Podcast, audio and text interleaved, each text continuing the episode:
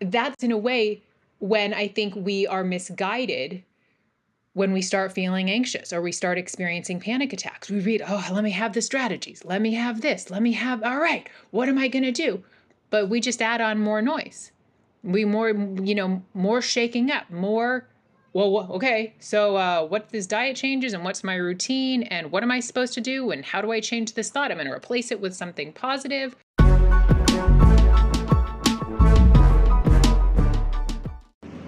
Welcome back in, my friends, to season two of the DC 360 podcast. I told you I would bring in fun, exciting guests, and I have my homegirl Lily Sais like rice here with me today, and uh, we're gonna talk about everything. Lily, I.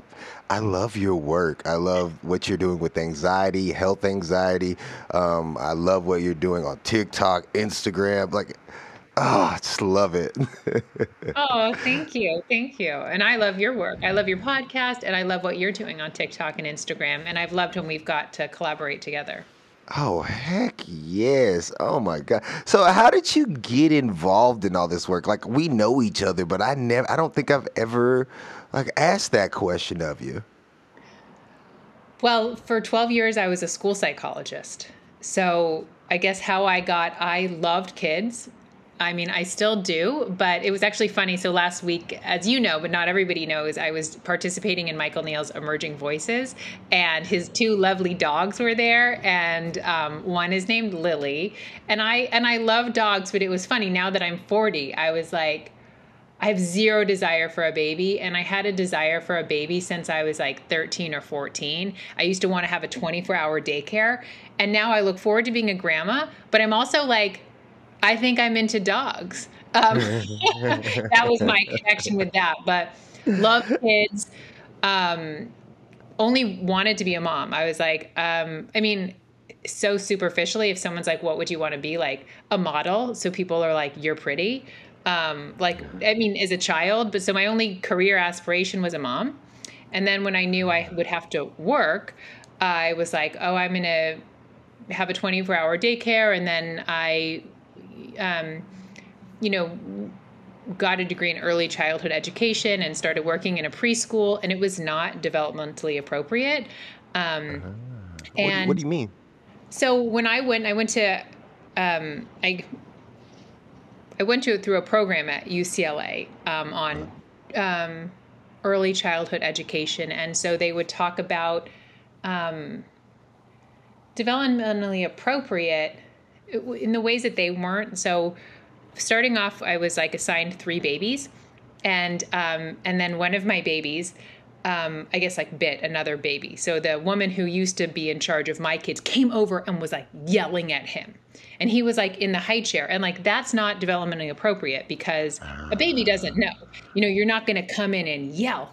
And so I stepped in um, and there would be, uh, we'd butt heads and there was a bunch of different instances when uh, one of my i was an assistant. I was just like learning and so one of my teachers uh, this was when they then they had me leave that room because that teacher that got mad at me. Um, so they moved me and the woman would say okay here's a sticker for you here's a sticker for you. No sticker for you danny. You were bad no uh-huh. sticker for you. And she'd say, now you do it. This is how to reinforce the behavior. That's not developmentally appropriate. Like, that's not uh-huh. the right way. And so I'd say, I'm not doing that. Um, and she'd be like, okay, so it'd be my turn. And I'd say, here's a sticker for you. Here's a sticker for you. And uh, I give everyone stickers. And then after, when she would do it, I'd come to your back, behind her back, and I'd give you a sticker. And I was like, you're cool. Like, because I just see kids being kids. Like, they would have just, so, uh, yeah. And then the final thing that got me to leave, so they moved me to another room because the the woman who was the administrator had been with me at UCLA, and so she's like, "We're." It was a, a Baptist preschool, um, so she was like, "We're moving over. We're gonna we're." you know, taking a long time for the older generation, but like stick with us. And so she's like, let's go to a new room. So it was my third room. Um, and there was a girl who was touring with her mom. And it was the first time she was ever going to be away from her mom. And so they said, Oh, go. I think this was before they found a room for me. So they were like, Be with this mom and this little girl.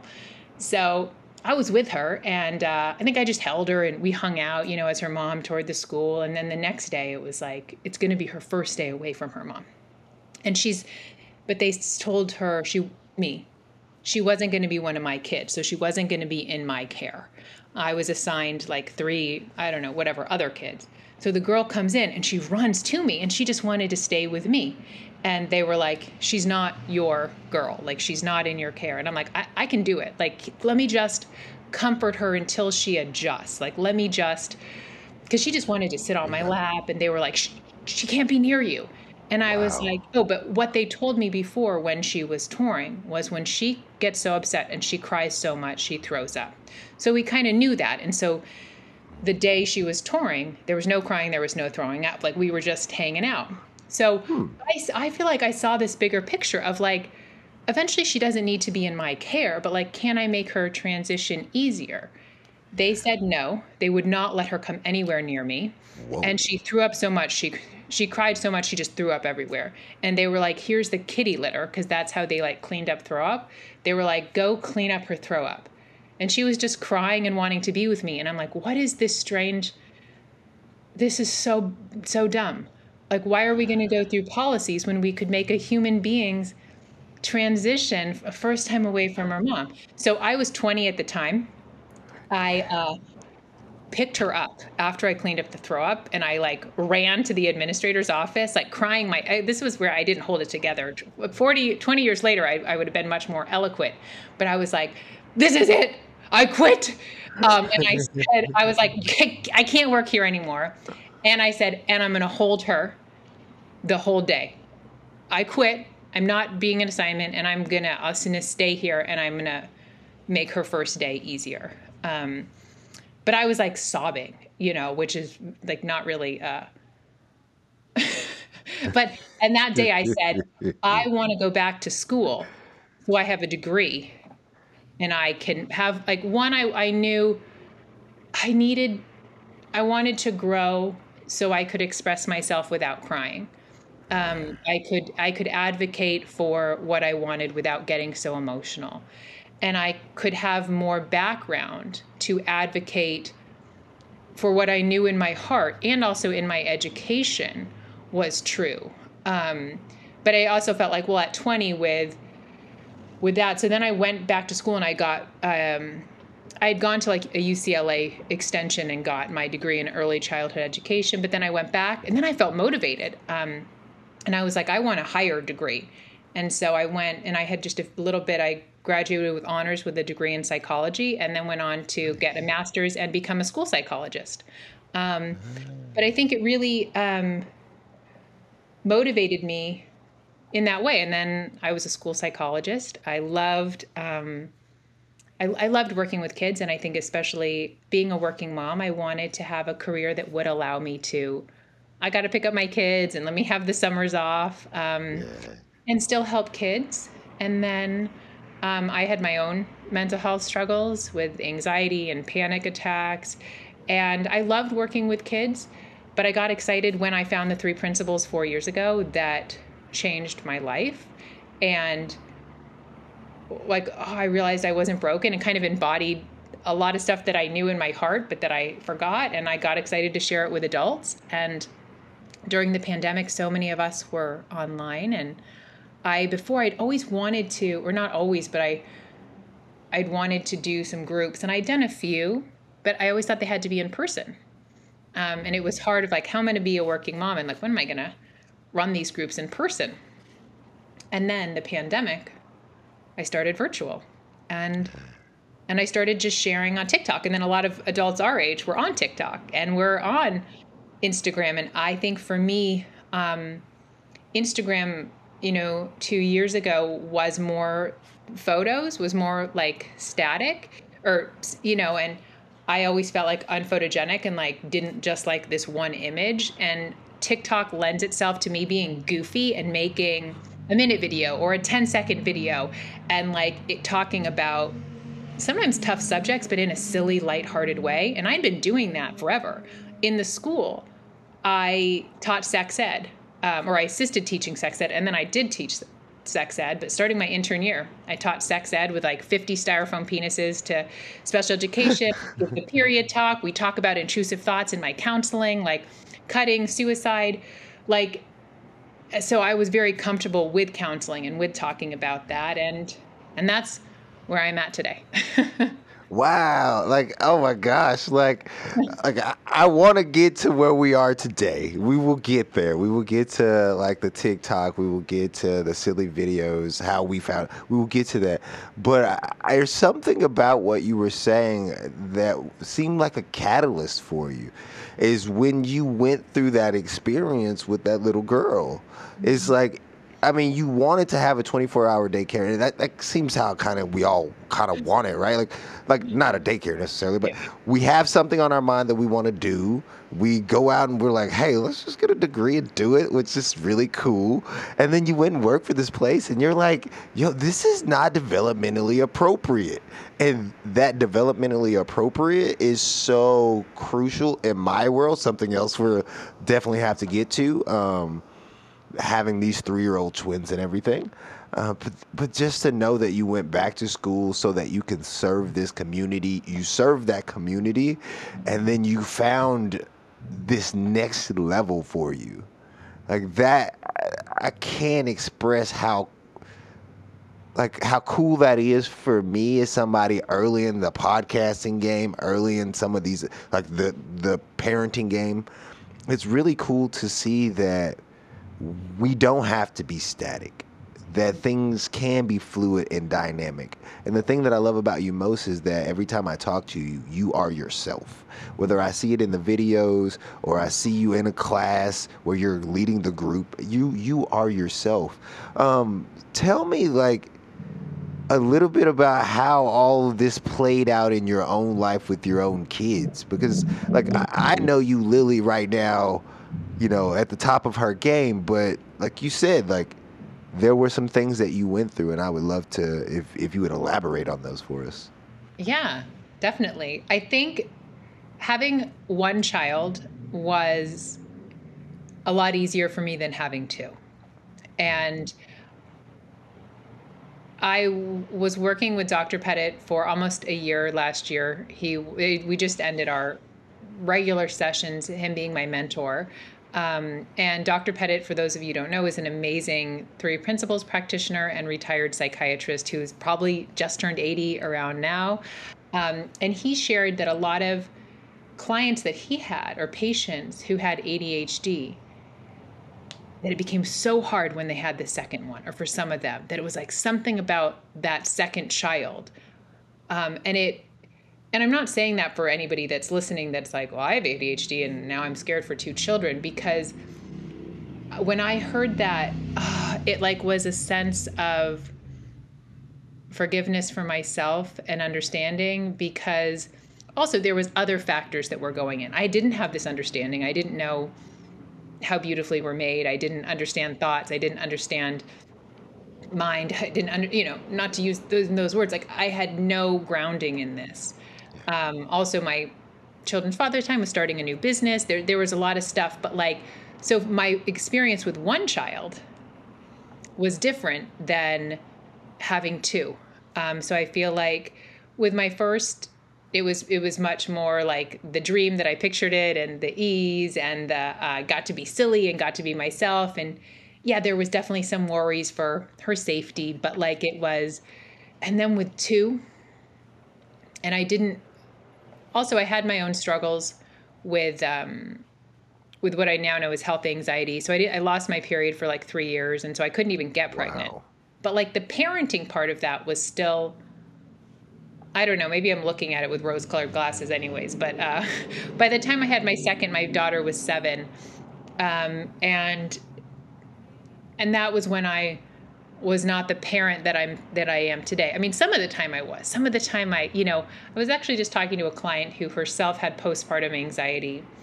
Um, she was really regretting um, some of that experience, and I said, when I think sometimes I do feel regret and like, oh, I wish it was different. I wish I knew now. I wish I knew then what I know now. Like I, I wish I had a different experience I also know I'm looking at it with like dark colored glasses that there was so many amazing moments with my son and my daughter. Like I was a great mom. But or and not a but and I was in a much more state of anxiety. Um, and because of that, I also was really, really irritated. And then I hated myself so much because I, I just felt so extremely uncomfortable a lot of the time, like with my anxiety, that I would get really overwhelmed with the the crying. My son also had digestive issues. Like it was this whole thing and i was so like using my intellect and obsessing over everything um, that i was in such a, a bad state that um, especially driving i still had a lot of driving anxiety. And you know what it's like to have two kids in the car um, and especially if they're babies and they're toddlers and then they're crying. Like it was it my nerves felt exposed. I felt incredibly unsafe and incredibly uncomfortable driving. So i'd yell. Like that was when i'd mainly yell was in the car. Um, so i had a, a phase of yelling.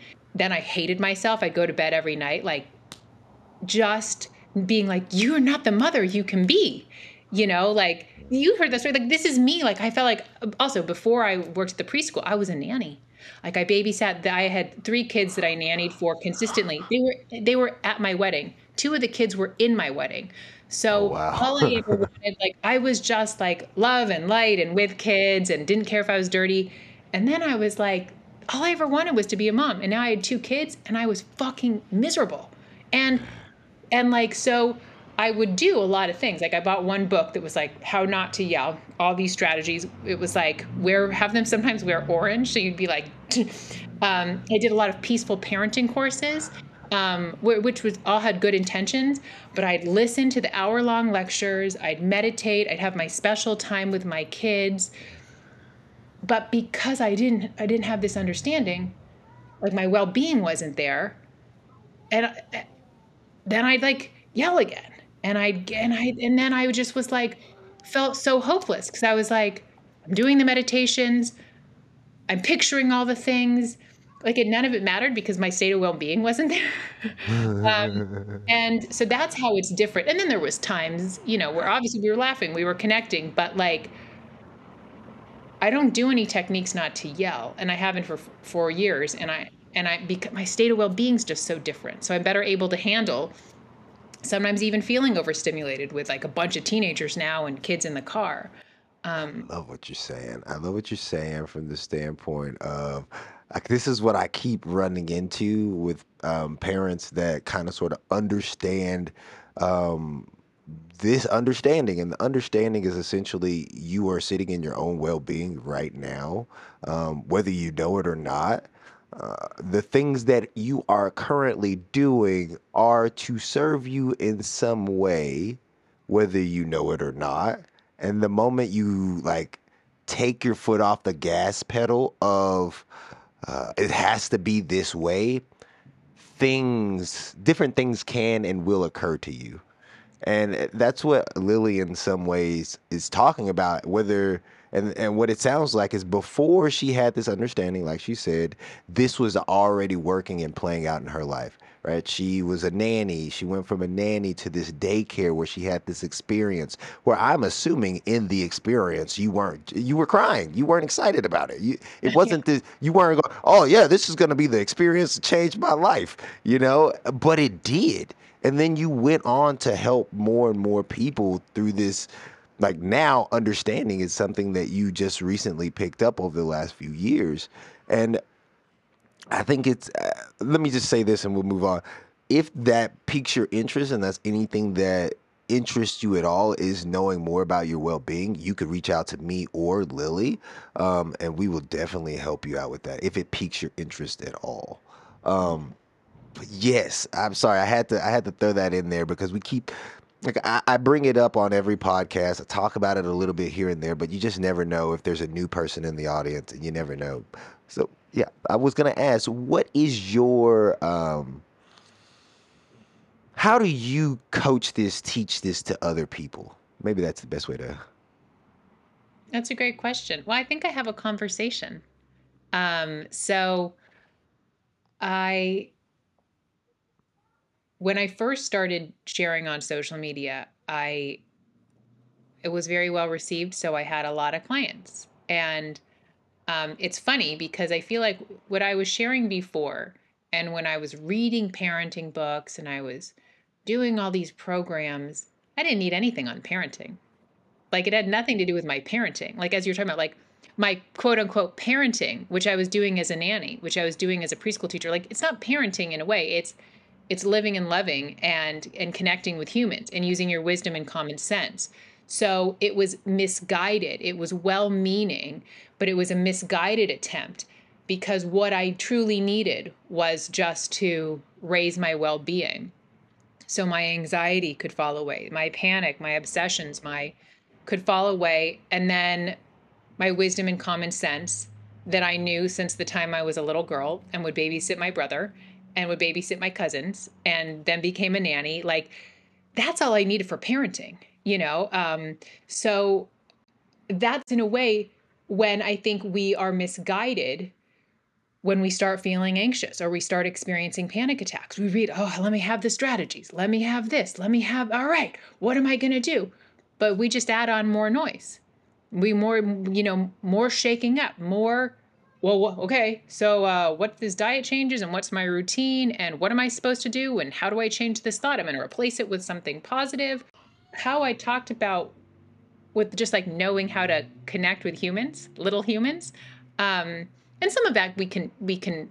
Some people that might not be their gift is of connecting, and so they can definitely have that. But like our ability to come back into balance, our ability to get over ourselves, our ability like thoughts flow all on their own. So I think it's how I really see it is just pointing people, as cheesy as that sounds, like pointing people back to their true nature, sharing, sharing stories, whether it's of me or stories I've heard or stories I've read about. So when I guess I coach people, I show up, I listen, I share some stories.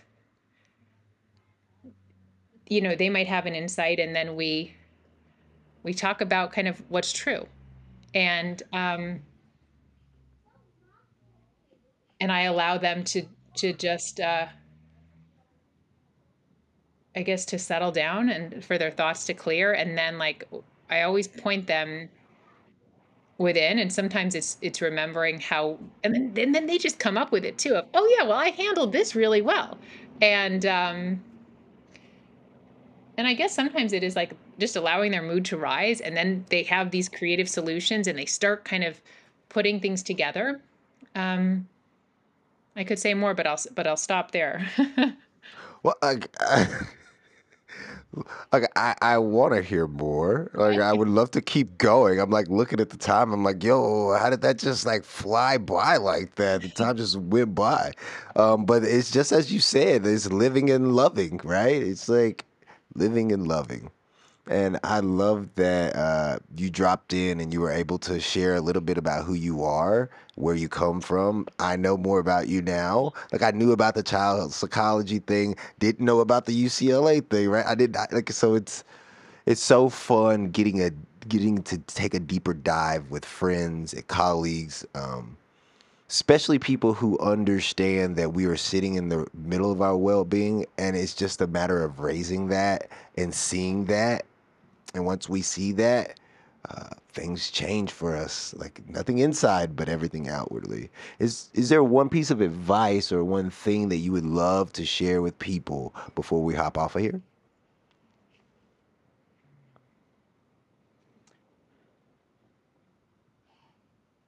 Oh, boiling it down to one thing. Um, anytime you don't feel good, pay no attention to what you're thinking. um, you know, and don't try to solve anything.